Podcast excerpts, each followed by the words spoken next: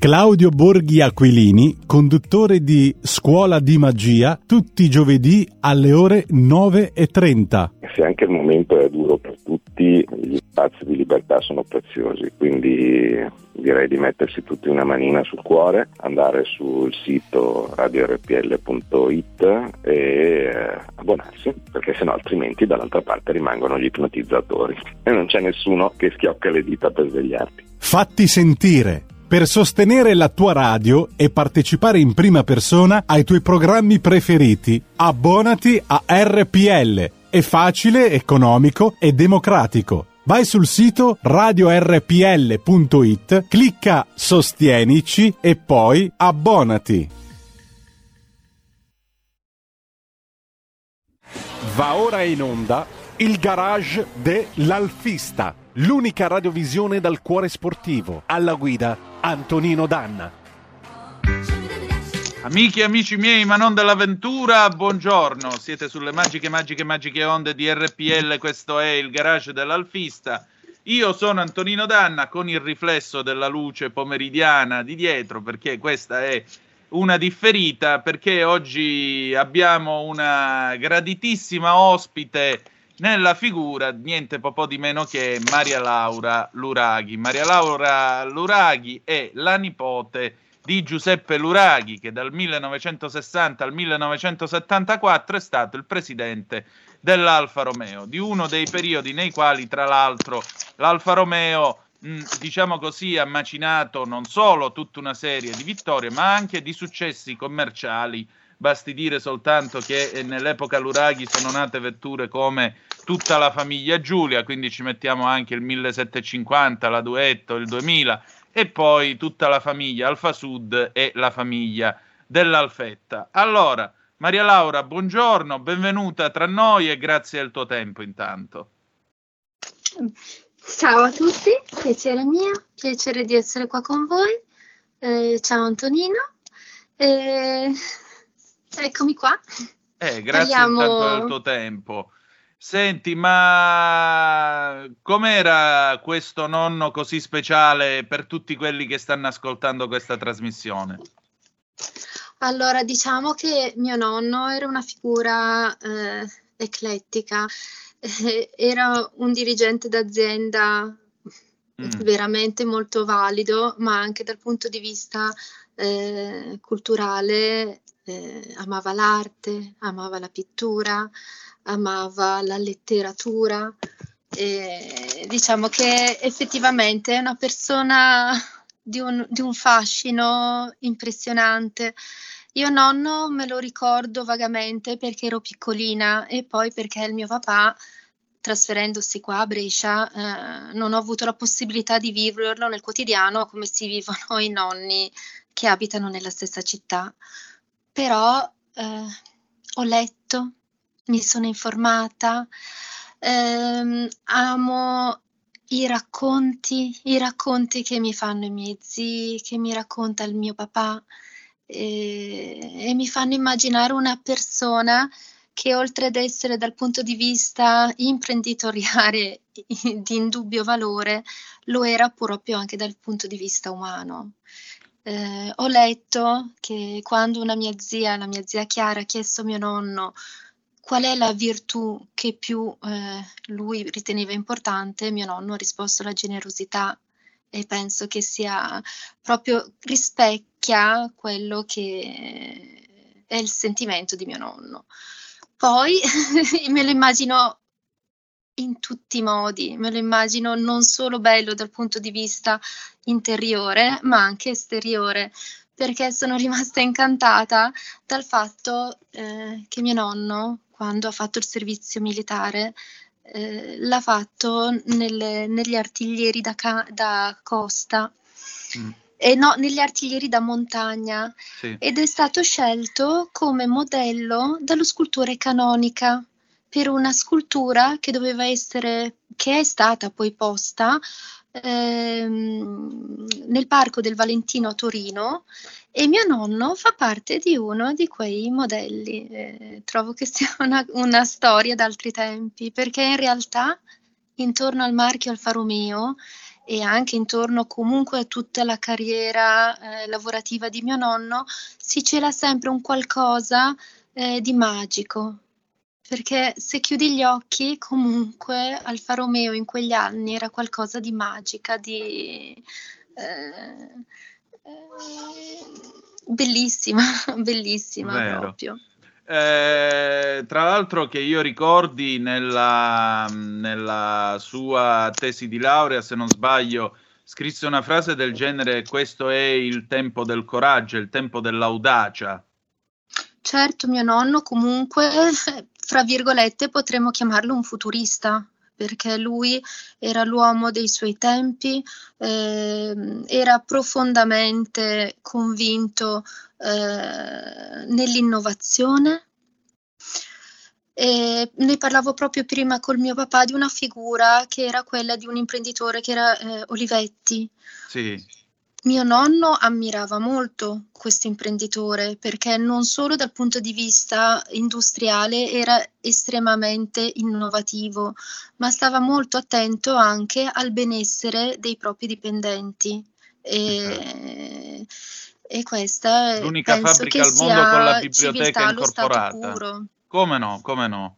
I dipendenti è la base de... proprio della collaborazione, della collaborazione umana fra colleghi, eh, sapere creare un team. Nonno è stato in grado di avere con sé, di scegliere con sé le persone migliori mm. e di mettere nel posto giusto al momento giusto. Beh, pensiamo pure anche al, al discorso dell'Autodelta, alla squadra sport- alla, al ramo sportivo dell'Alfa Romeo. Hanno fatto tante cose, l'Alfa vince, l'Alfa vinceva sempre. Eh, in tutti i campi, in tutti i campi, sia quello eh, delle auto che quello anche a livello nautico. Come perché no? in quei tempi si cimentavano questi motori eh, in vari settori. Una vittoria al giorno con l'auto di tutti i giorni era la pubblicità della 1009. Della Giù, certo. E anche della certo. Giule, certo. L'ha disegnata anche il vento, si diceva. Eh, eh, la, ed è uno slogan che è stato inventato sì da un ingegnere, ma che è stato anche un importante poeta del Novecento, Leonardo Sinisgalli. Quindi... Molto amico di mio nonno. Mio nonno con lui eh, ha collaborato per la rivista Pirelli. Eh, uomini di cultura, eh, dove volevano creare comunque un, eh, un, un, un'unione fra quello che veniva visto una volta in maniera separata, ossia la tecnologia con l'umanismo. Invece nonno nonno, eh, anche attraverso la Meridiana, le riviste che curava, eh, era, creava dei salotti a casa dove mio papà mi racconta che lui era piccolino, si nascondeva sotto il tavolo e sentiva parlare di tutto, mh, di letteratura, di industria, eh, di pittura, perché mio nonno amava molto la pittura. A lui sarebbe piaciuto probabilmente fare il pittore, ma essendo rimasto orfano da mm. piccolino, eh, si è dato da fare e ha studiato eh, economia e commercio, si è laureato nel 26 con 105 su 110 eh, da, mh, mm, da, giovane, da piccolo piccolo era magro, tant'è sì che lui e suo fratello li chiamavano i fratelli Cerini. Poi, a 16 anni, ha visto de, eh, un boxeur, ha, ha avuto questo amore per questo sport, ha insistito tanto che la sua mamma lo iscrivesse in una palestra di boxe e da lì ha incominciato a temprare il suo carattere e poi dal punto di vista imprenditoriale eh, gli ha fatto una scuola di vita, tant'è certo. sì che mio nonno perse un incisivo e non lo rimpiazzò mai perché disse che quello era un ricordo di un qualcosa che aveva segnato in quel momento la sua persona. E, Qualcuno dice che il ricordo cominci con la cicatrice, nel caso del nonno cominciava con l'incisivo mancante. Sì, poi sai, la boxe è anche uno sport di tecnica, è uno sport veloce, perché devi essere veloce a schivare questi cazzotti. Certo. E nonno nel suo modo di essere era, eh, era, era uno che voleva arrivare, è uno che ci credeva. Pensa che mh, quando è partito per la Naia, eh, d- frequentava l'ultimo anno eh, della Bocconi e per non saltare gli esami lui studiava in uno sgabuzzino delle patate la notte con la sua lampadina. Quando fu scelto come eh, modello dallo scultore canonica, il nonno era molto contento di questo perché ciò gli permise di poter studiare in uno studio giusto, che non era uno sgabuzzino. Direi Ma poi eh, ho un sacco di racconti che mi fa mio papà giusto prima mi stava raccontando eh, quando era piccolino, papà, il nonno l'aveva portato a, a Monza e lì giravano le 159. Ecco. Dice papà che lui si ricorda ancora il profumo di quest'olio di ricino e il rumore che questi motori eh, facevano e che avevano dato un giro alle Talbot e... ed era tantissimo, era ver- Eh, direi. vincevano. E direi Ma- l'Al- l'Alfetta 158-159. Papà Sì. infatti è stato anche un pilota, no? Sì, io ti ho portato qualche fotografia. Se non sbaglio si chiama Dario Luraghi, giusto? Il papà si chiama Dario Luraghi, è stato pilota, ha vinto nell'83 le- la Coppa CSI e ti ho portato, aspetta che c'è la fotografia di papà Eccolo qua. che la vede ritira perfettamente. Premiazione dei campioni al volante 83. dell'83 che ha vinto con questa Osella PA8 motore 1600 Cosworth. 20 giugno dell'82 in corsa nella Val Camonica. Sì, sì, sì, perché eh, papà predirigeva le corse in pista, però spesso erano molto più impegnative anche a livello economico di quelle da salita e quindi spesso andava, faceva ga- tutte le- il circuito delle, ga- delle cronoscalate eh, e si divertiva Eh. molto. Anche perché eh, io ho vi- ho- ti ho portato un'altra foto perché quando potevo, e io questa qua sono piccolina, Eccoci. perché in realtà ho sempre respirato anch'io aria di motori. Tant'è sì che la mia tesi di laurea, io sono laureata in storia del giornalismo, in eh, sociologia, è stata la tesi sul, eh, della mille miglia del dopoguerra. Dal È stata la mia- 1947 al 1957. Dal 57, sì. Che spettacolo, complimenti. Poi ti ho portato invece qualche foto che mi sono piaciute tantissimo.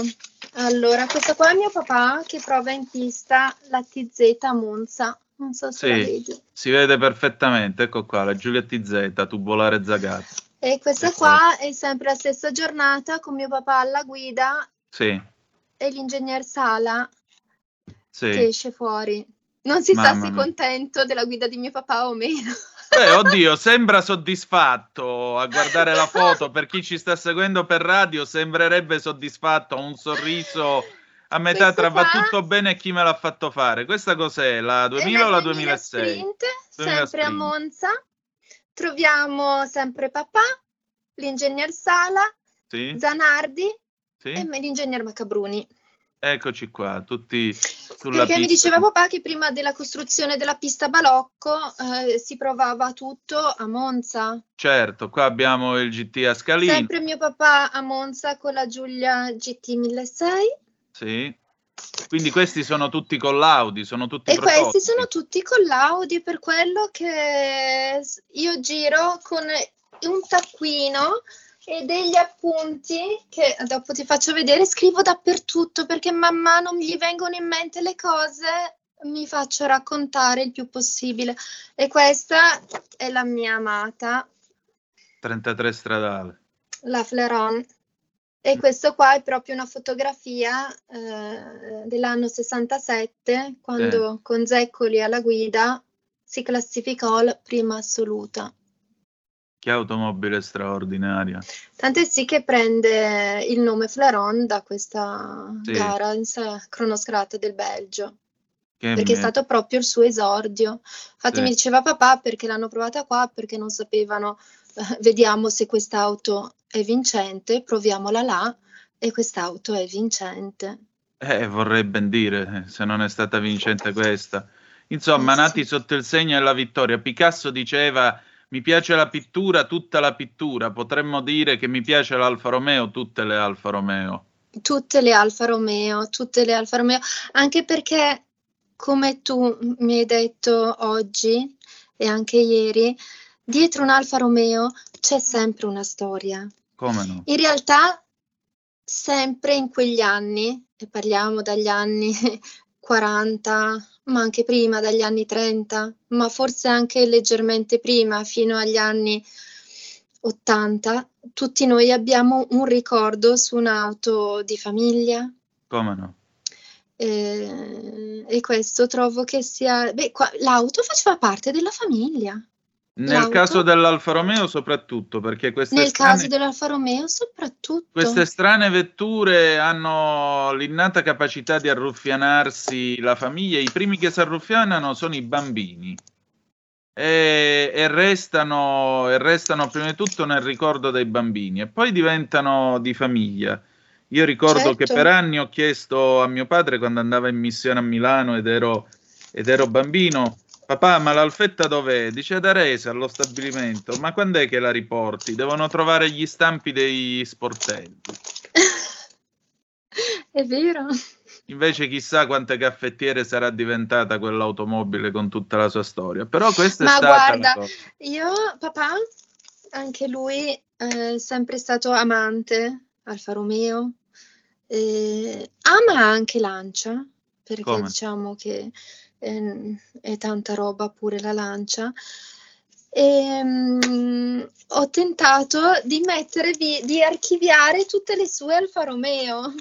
Mamma mia, eh, qua ne abbiamo assai da contare. Ma, ma tantissime, ma, ma centinaia. Qual è quella che più è rimasta nel centinaia. cuore? E quando gliele faccio vedere, lui mi guarda e mi dice: Mamma mia, che auto! Mamma mia, che auto, proprio vedi che ti prende il cuore, Alfa Romeo ti prende veramente il cuore. È vero, quale, quale, Alfa gli è rimasta più nel cuore e quale Alfa è rimasta più a te nel cuore? Ma diciamo che la TZ, la TZ2 sono auto veramente bellissime, bellissime, ti, ti hanno, rubano il cuore. Diciamo pure che anche la 33 eh, stradale eh, a me affascina tantissimo perché papà, eh, nonno ehm, l'aveva in uso e mio papà mi racconta eh, quando la guidava, mi racconta proprio quello che provava quando metteva in moto quest'auto perché non era tanto semplice da mettere in moto, perché è vero che era una vettura stradale, la 33 stradale, ma era derivata da un'auto da corsa. Certo. Papà mi dice che prima di tutto per aprire il cofano dovevi essere in due, per farla partire impiegavi un quarto d'ora. Eh, erano macchine tecnicamente abbastanza eh, impegnative da guidare e quando il nonno il sabato pomeriggio andava a trovare la sua famiglia a Gardone Riviera, partiva da Milano e mi racconta papà che arrivato a Gardone Riviera, c'era il vigile di Gardone Riviera che vedeva arrivare quest'auto che non capiva che cos'era. Eh, per forza. Perché non, faceva un rumore pazzesco. Eh, sembrava che arrivasse un, un, un aereo, un jet Beh, ma ancora adesso sembra questo. E mamma mi racconta che una volta questo vigile con la sua lambretta ha voluto inseguire il nonno, solo che il nonno non si era accorto che aveva questa persona dietro e ha sgasato con l'auto. Il oh, vigile signora. che aveva la divisa bianca tutta imbrattata, anche poi c'è stata una diatriba per questa cosa, il nonno ha detto guardate. e quindi mi fa sorridere la 33 stradale perché quando vedo le fotografie, a parte il fatto che ho delle fotografie dello spaccato di questa vettura aperta che sembrano il corpo di una donna, perché un'auto così bella può essere solo femmina, secondo me. Eh, e mi viene da sorridere lunga, perché avendo tutti i, i racconti, perché ricordiamoci che anche la Giulietta Certo. Il nonno, lui personalmente provava tutte le sue auto. La Giulietta è stata provata ma migliaia e migliaia di chilometri sul lago di Garda. Mi raccontano, papà, che Sanesi arrivava al cunettone di Salò con questa Giulietta camuffata con doppia carrozzeria sopra, con due sigle gialle sul cofano MF McFallen e incominciavano a provarla. Giravano, giravano, giravano e ogni tanto cattavano su qualche figlio perché dovevano provare anche l'assetto della vettura a pieno carico. Che spettacolo! E, fra l'altro, cercando il più possibile di camuffarsi e di non fare eh, capire alle persone che c'era qualcosa che era un attimino, perché poi all'epoca anche lo spionaggio industriale eh, c'era, come tutt'oggi, no? quindi eh, si cercava di captare il più possibile quello che veniva fatto nelle altre aziende. Esatto. E sono stati bravi perché nessuno si aspettava l'uscita di una macchina così innovativa da tutti i punti di vista, dal punto di vista anche solo dei colori, perché i nomi che hanno dato dei colori eh, erano innovativi, poi il nome Giulietta non era il solito 1100, 1500, esatto. vabbè c'è stata la Lancia con il nome delle vie delle sì, Laurelia, però non era la mm. stessa mm. cosa che il nome della Giulietta, perché Giulietta è entrata nel cuore degli italiani.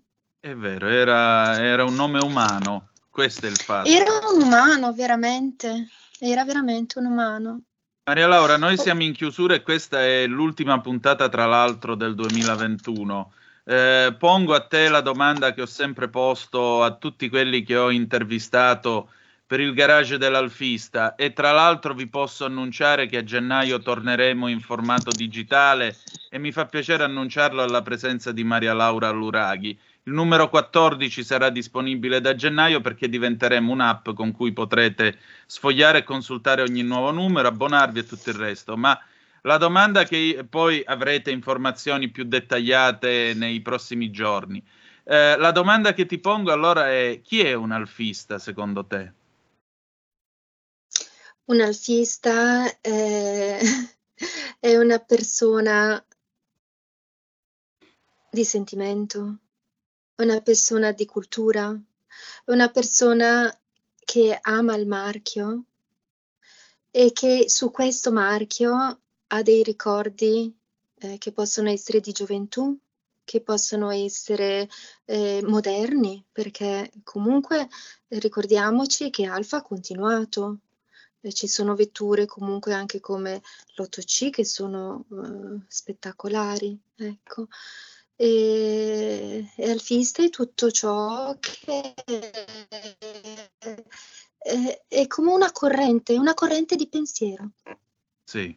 E ha lo stesso spessore, lo stesso sentimento, è un qualcosa di forte, un qualcosa di forte, penso.